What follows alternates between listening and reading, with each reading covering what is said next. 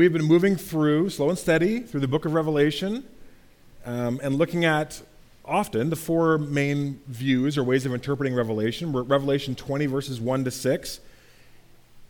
And maybe, I don't know, maybe this is, uh, for me, it's strange to think about the fact that maybe not a generation ago, but two generations ago in some Christian churches, this place would have been packed out for today because it was so controversial what your pastor is potentially going to say about this topic.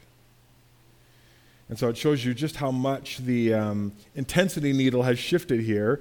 You're probably looking at this if you've read ahead and being like, okay, I don't know, interesting. This was a jugular issue that many churches split over in the last hundred years. So here we go Revelation 20, verses 1 to 6. Just these six verses. This is John speaking. I saw an angel coming down out of heaven, having the key to the abyss and holding in his hand a great chain. He seized the dragon, that ancient serpent who is the devil or Satan, and bound him for a thousand years. He threw him into the abyss and locked and sealed it over him to keep him from deceiving the nations any more until the thousand years was ended. And after that, he must be set free for a short time. I saw thrones on which were seated those who had been given authority to judge. And I saw the souls of those who had been beheaded because of their testimony about Jesus and because of the word of God. They had not worshiped the beast or its image and had not received its mark on their foreheads or their hands, and they came to life and reigned with Christ a thousand years.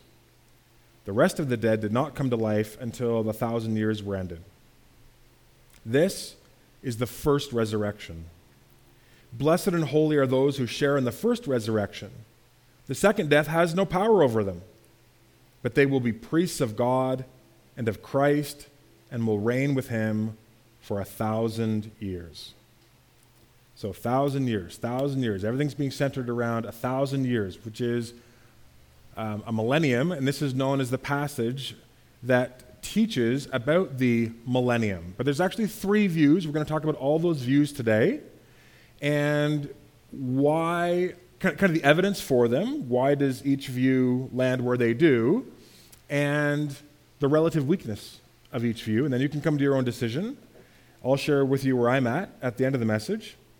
But there are three ways Christians have understood this period known as the millennium. The first view is called premillennialism. How many of you have heard of premillennialism before? Okay, so some people, that's good. So, premillennialism is the view that Jesus will return, his second coming, literally coming again, is going to happen before the millennium. So, the return of Jesus is pre the millennium. And Jesus is going to come at his second coming to bring an end to a period known as the Great Tribulation and establish a reign of a thousand years where there's going to be peace and prosperity because Jesus is ruling from Jerusalem. And all of the nations have, have been subjected to the authority of Jesus. Now he is reigning on earth just like he's currently reigning in heaven. Now, there are many arguments and tomes written on each view of why the views land here. I'm going to share what I think are the top two, uh, sometimes just one, but usually two or three best arguments, strongest arguments for each view.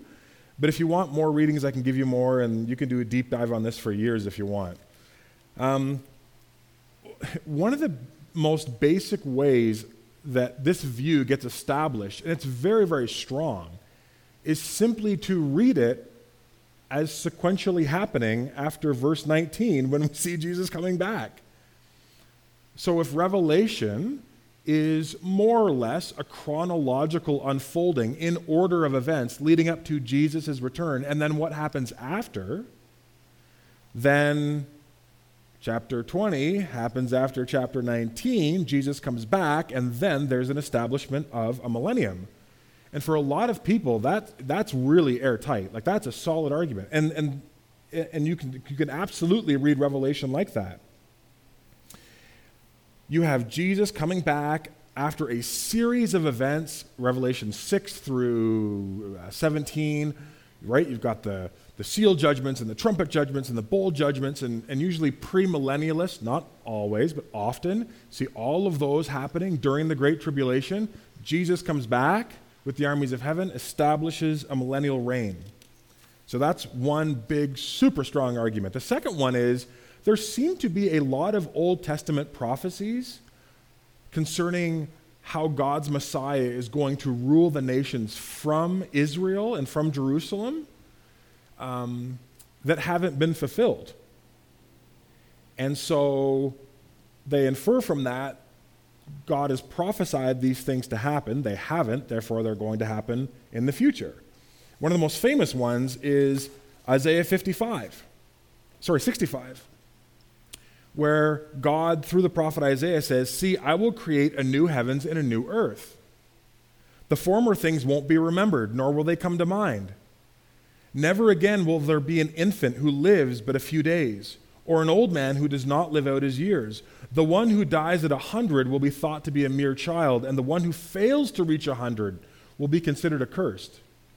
Notice what's being communicated. There's going to be a new heavens and a new earth. It's not going to be like the current age but there's still death. Right?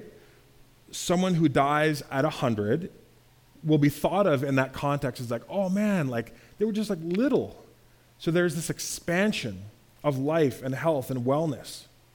So we're seeing this can't be referring to a new heavens and new earth fully established, so the argument goes, as we see in Revelation 21 and 22, because in that context, there is no death.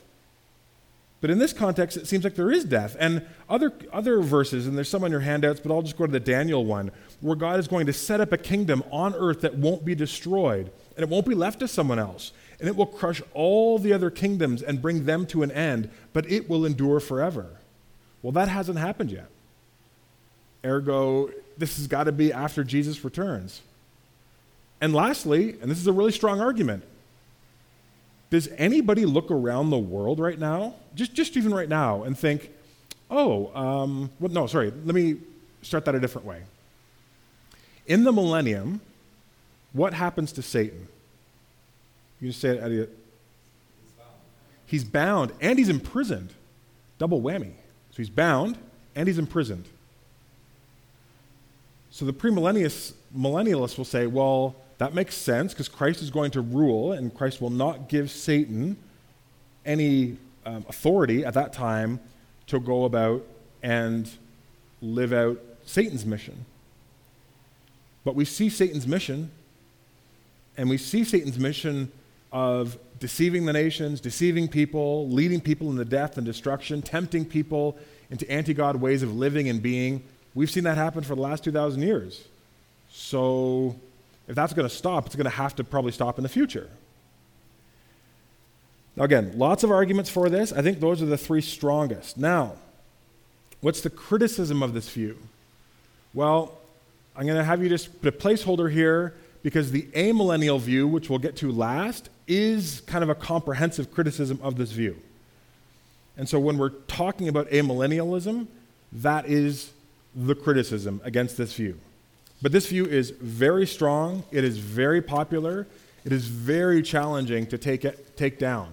And even uh, theologians and scholars who lean in a slightly different direction, they absolutely admit they would, uh, they would never die in the hill of saying premillennialism is not biblical or doesn't have a solid biblical grounding. Very strong view. Second view, not so strong. Just going to be honest, keeping it real. Postmillennialism.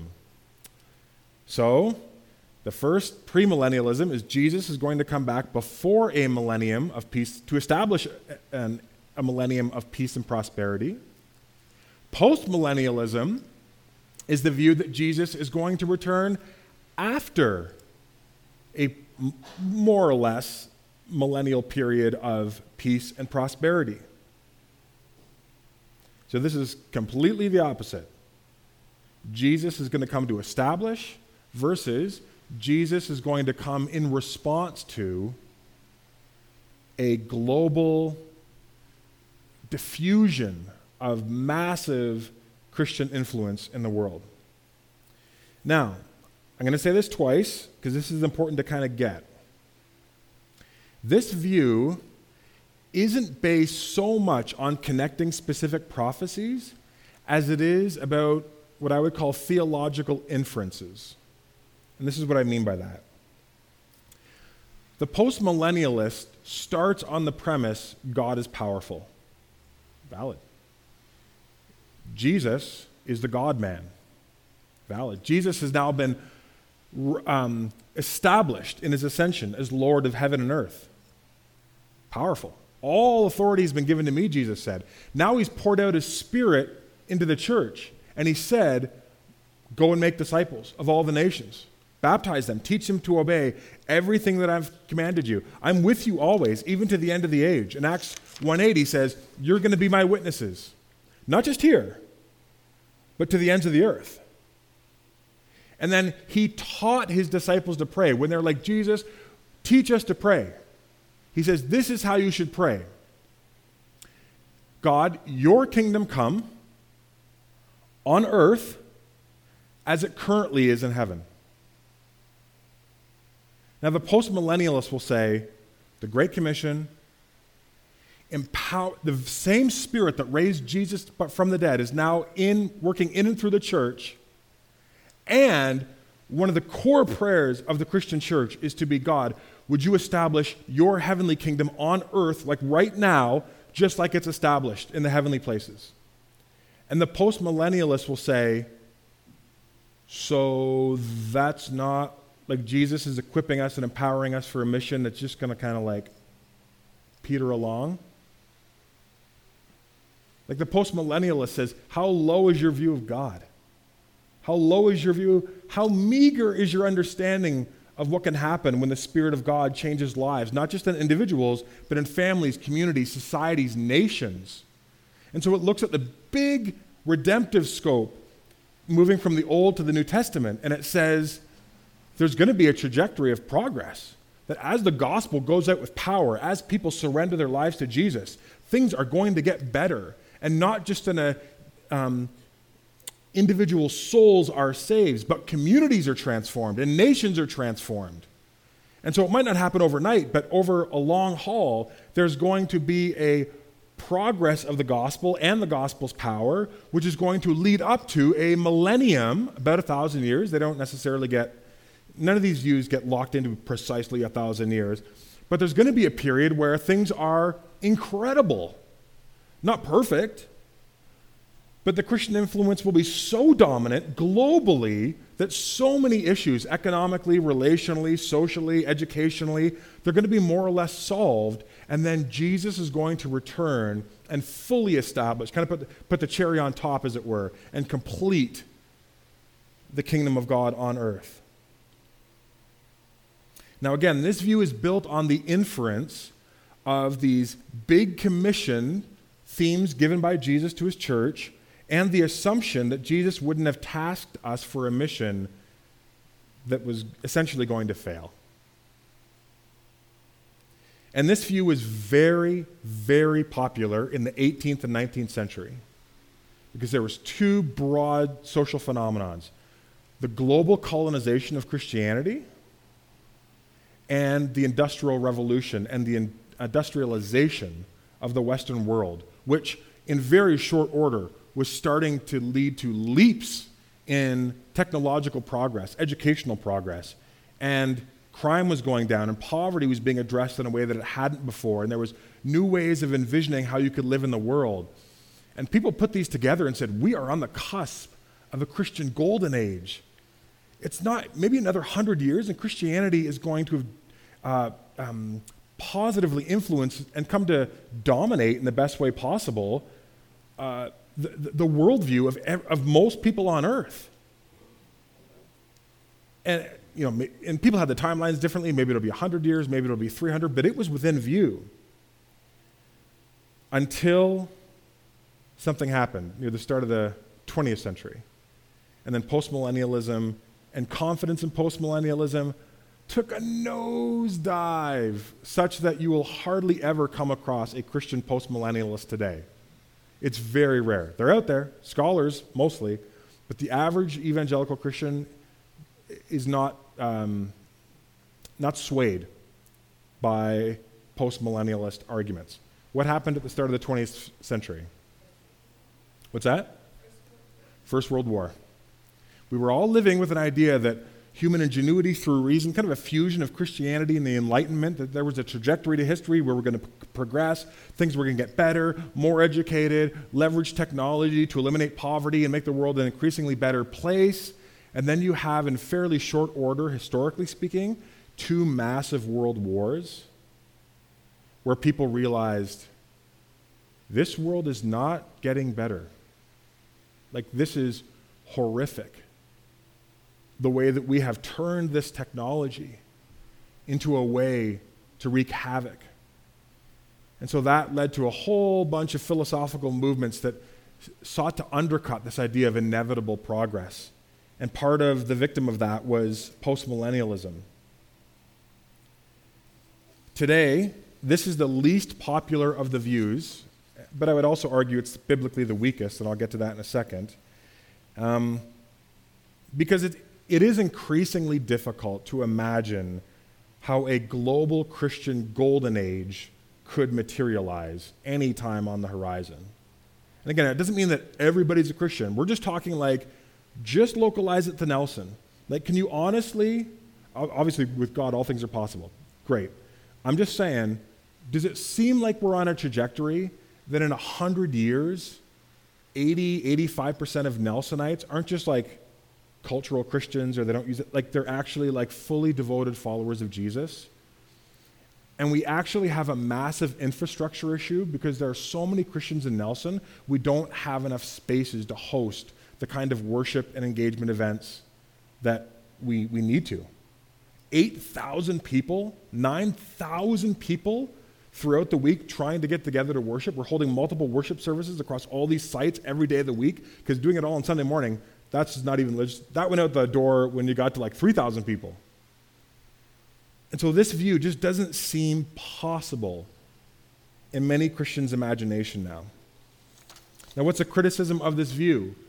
Well, I hope part of it is obvious, which is that this idea of taking these few verses together and saying, Jesus has commissioned us for this mission, so it's going to be wildly successful, it actually doesn't square with other things Jesus said that Christians should expect. And it doesn't square with what most of the New Testament teaches Christians to expect as the gospel goes out into the world. Jesus says, I've told you these things so that you can have peace. In this world, you will have trouble. And that word is persecution or distress or tribulation. But take heart, not for long in a few generations, it'll all be good. There's going to be Christians everywhere. Yeah, that's not how the verse ends. In this world you will have trouble, but take heart, I've overcome the world. Your life, your witness, is going to be marked by tribulation. And nowhere in the New Testament, before the establishment of a new heavens and new earth, after Jesus' return, is there anything close to a Christian golden age promised? In fact, in Revelation 19, when Jesus comes back riding on a white horse with the armies of heaven, what have the nations gathered to do? Do you remember? Make war against him. They're not like, finally, Jesus, here we are, we're ready. We've filled the cup like 85% up. We're, we are, we're, we're rolling out the red carpet. No, the nations have conspired to come together to resist in one last final stand. So it seems to go, although it's well intended, and you can see the optimism there, it seems to actually clash against the actual biblical witness. Now, you can argue that this view has been sort of morphed into the modern kind of progressive social justice trajectory where we kind of, there's still pockets of the culture that think, well, people are perfectible, society is per- perfectible. If we just keep educating, if we just keep leveraging technology in good ways, then we can create a perfect world. Obviously, you know, with God out of it. But there, that, that movement is sort of based, is, sort of a, a bastardized grandchild of this post-millennial idea, but uh, the criticisms against this view are, are mighty and significant. And it's not a very popular view. Do you stretch break or can you do one more?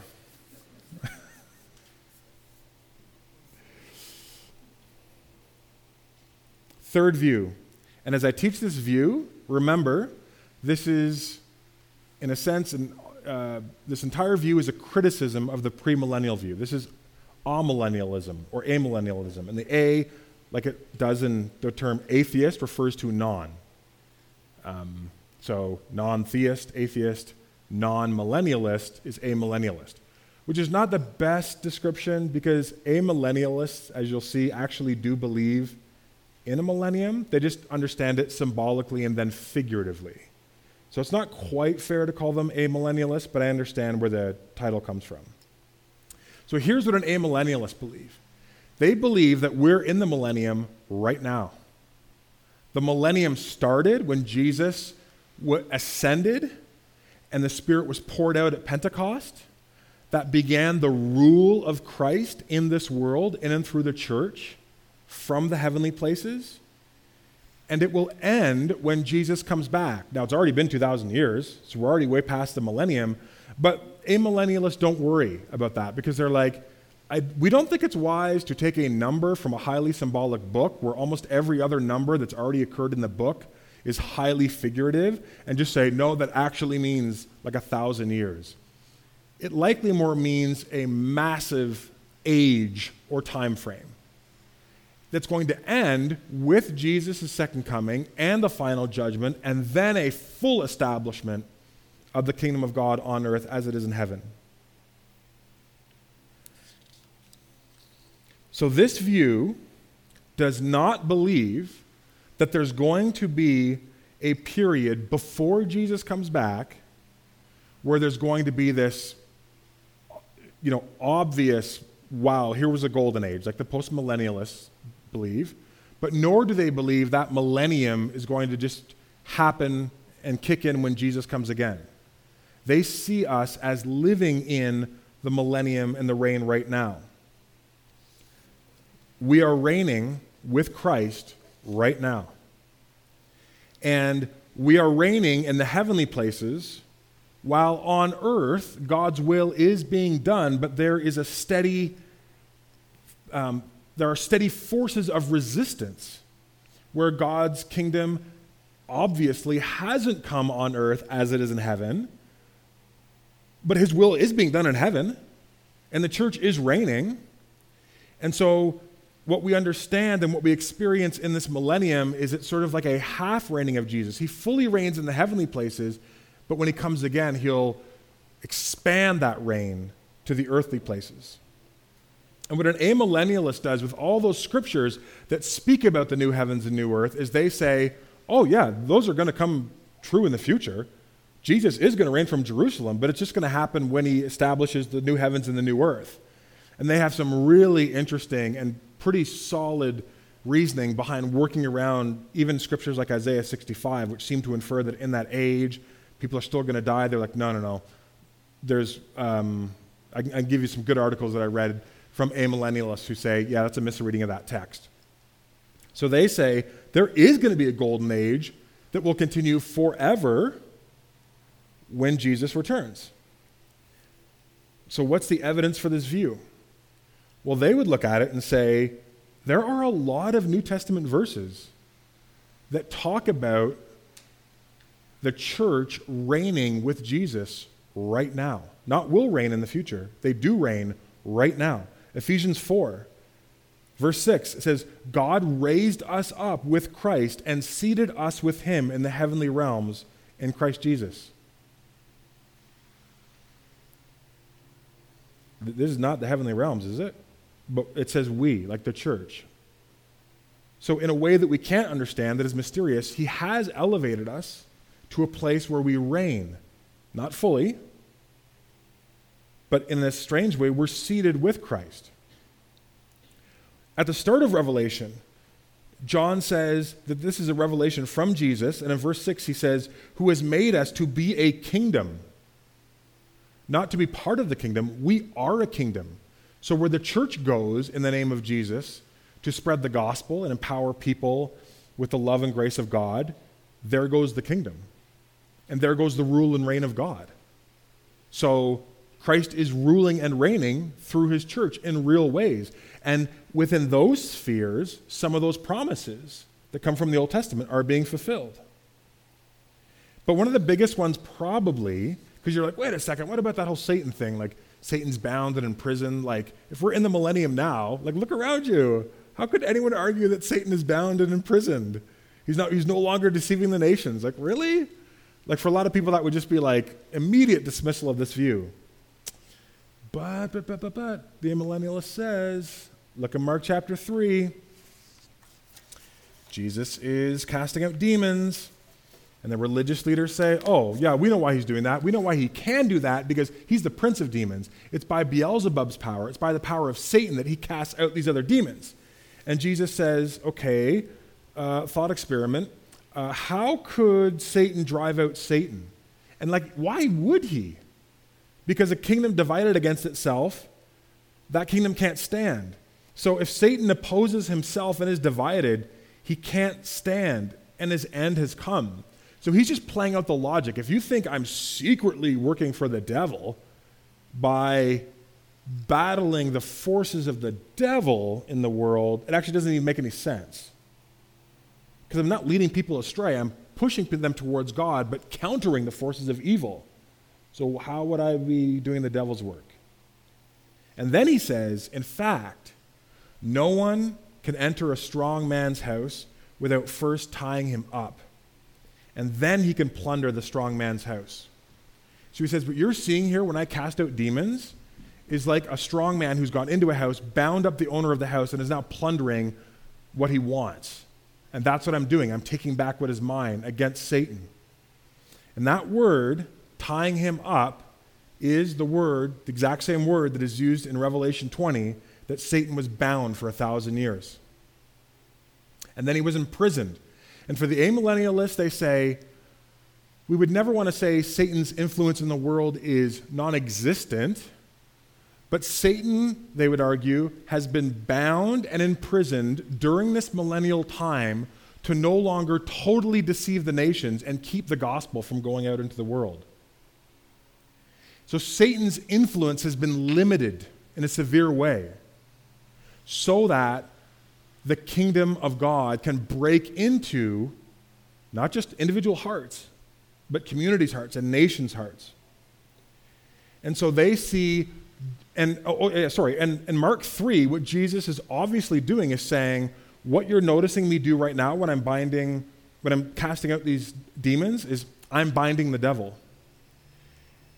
And so amillennialists say, well, if Satan was bound, if we see in this vision Satan being bound for a long period of time, that must have started during Jesus' ministry. Then, at some point before the second coming, Satan will be released for a short period of time, then the end will come. So that's how they read that. It's a little bit more flexible, but the reasoning is quite interesting, and it lines up with a lot of the uh, original usage of the words in Mark 3 and Revelation 20.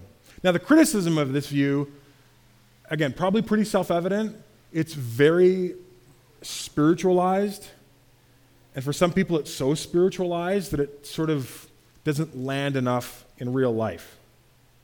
In the sense that, well, we've kind of said, yeah, Jesus reigns in the heavens, but we, um, what about these prophecies that talk about God's Messiah making a tangible difference in this world? And the amillennialists will say, He will, but all of those refer to after the final judgment and the establishment of a new heavens and new earth.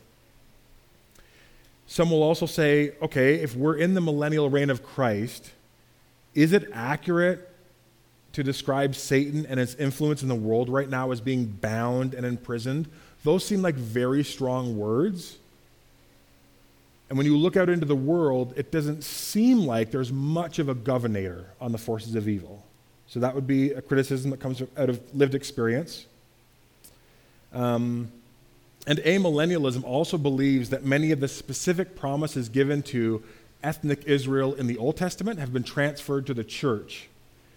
And so when you come to Romans 11, that seems to infer ethnic Israel has a special role to play in the end times, not just the church, but ethnic Israel as separate from the church, premillennialists will say that fits into our view, but it doesn't fit into your view.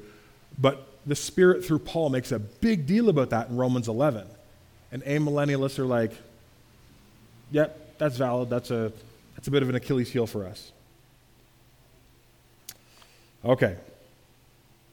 Coming in for a landing. You've made it. Congratulations. Good job.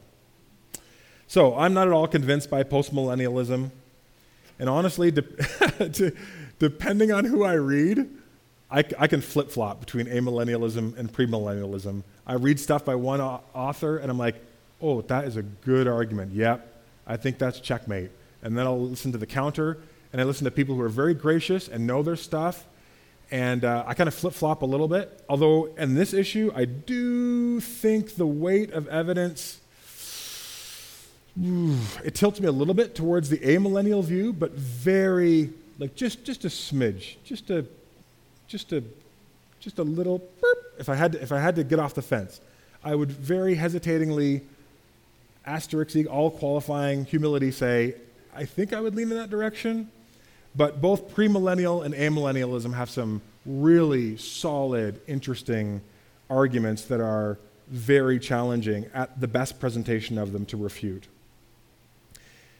That being said, I'm really glad that I'm not a part of the Christian generation that drew lines across these things and said, if you're not a premillennialist, if you don't have this precise understanding of end times theology, you're actually not welcome in this church. You cannot be a member. We're not going to move into mission and ministry with you. And all of the best people across all three views, and by best I mean most mature and learned, will all say, This is interesting to debate. It's fascinating. It can bolster our faith and confidence in Scripture in lots of ways and discipleship but it shouldn't be an is- issue that Christians, um, that becomes a wedge between Christians to just get along. And it shouldn't be something that interferes with Christians moving forward in mission together. Because every Christian agrees we are called to spread the gospel, to be a faithful witness to Jesus. Jesus is coming back. We look forward to that time. And, you know, some people have jokingly said, there's like a fourth view being added, which is panmillennialism, which is it's all going to pan out in the end. So they're just going to make the main thing the main thing. And I think there's wisdom there to have humility. So you can dive into this stuff, but also recognize there are really solid biblical Christians who have said, I'm strong here, I'm convictionally here, but I love and appreciate my brother who's an amillennialist or who's a premillennialist or even who's a postmillennialist. Now, how do you take a message like this and make it practical? Super easy. You leverage all the best points of all of the views and apply it to your own discipleship.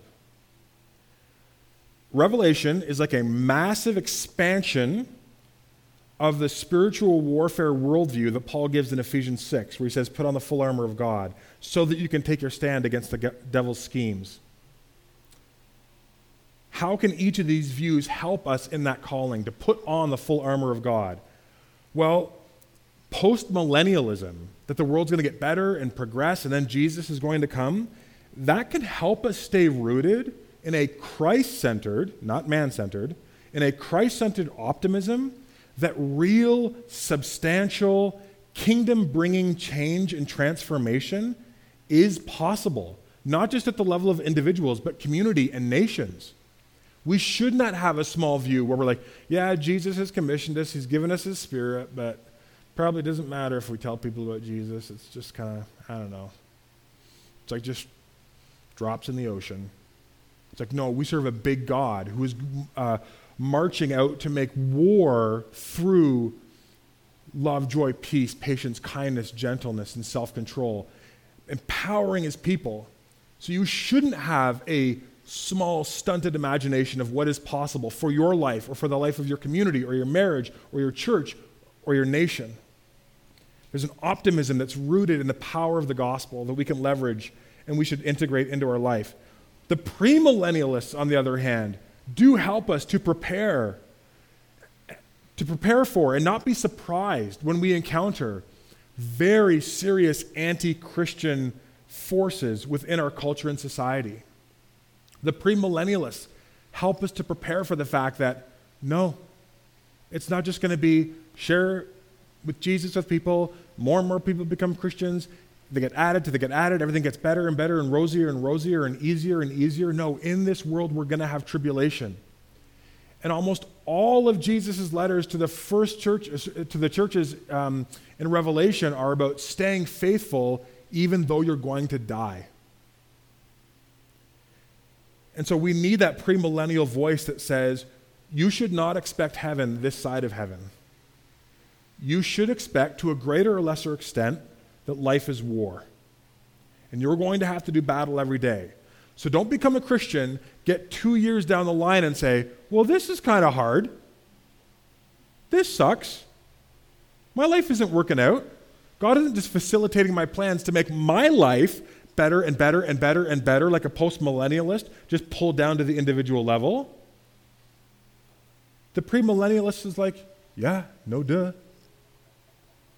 The question isn't, is your life getting better? It's, are you staying faithful to Jesus even when times are brutal? That's your calling. Is not success by worldly measures, it's faithfulness to Jesus. To him who overcomes, Jesus says again and again and again and again at the start of Revelation. And overcoming means being faithful until you're burned to death, until you're tortured to death, until you're beheaded, until you starve to death because you've been cut off economically or socially. And how does the amillennialist help us? Well, they help us to accept that most of the time in our lived experience, our, our walking with God is going to feel like, in some areas of my life, God's power is inbreaking, and it's undeniable. It's fleeting, it's, it's not always tangible and real in the way that I would like it to be, but Jesus is my Lord and God is at work, but also there's a counter pressure that I almost always feel. And so at any given point, while there are highs that are really high and low that are really low, a lot of my Christian life is just struggling with little highs, little lows, back and forth, because God's Spirit is at work in me. He is ruling and reigning in my heart, but there are also forces in my heart and in the world pressing upon me that are tempting me away from faithfully following Jesus. So my life kind of feels like a weird mishmash between Jesus is Lord, but sin's power still reigns in me in certain ways. And the amillennialist says, yeah, so keep following Jesus, allow his kingdom to be established in you, but don't think that you're going to experience some kind of capital D deliverance from every hardship and power in negative power in your life this side of heaven. The Christian life is a war between um, the wheat and the weeds.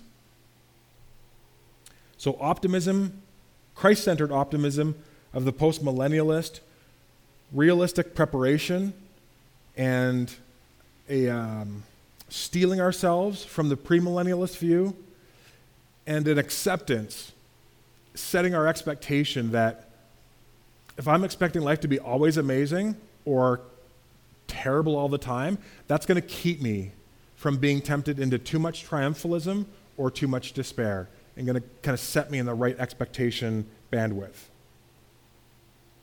Why don't you stand and I'm going to send you off with a benediction.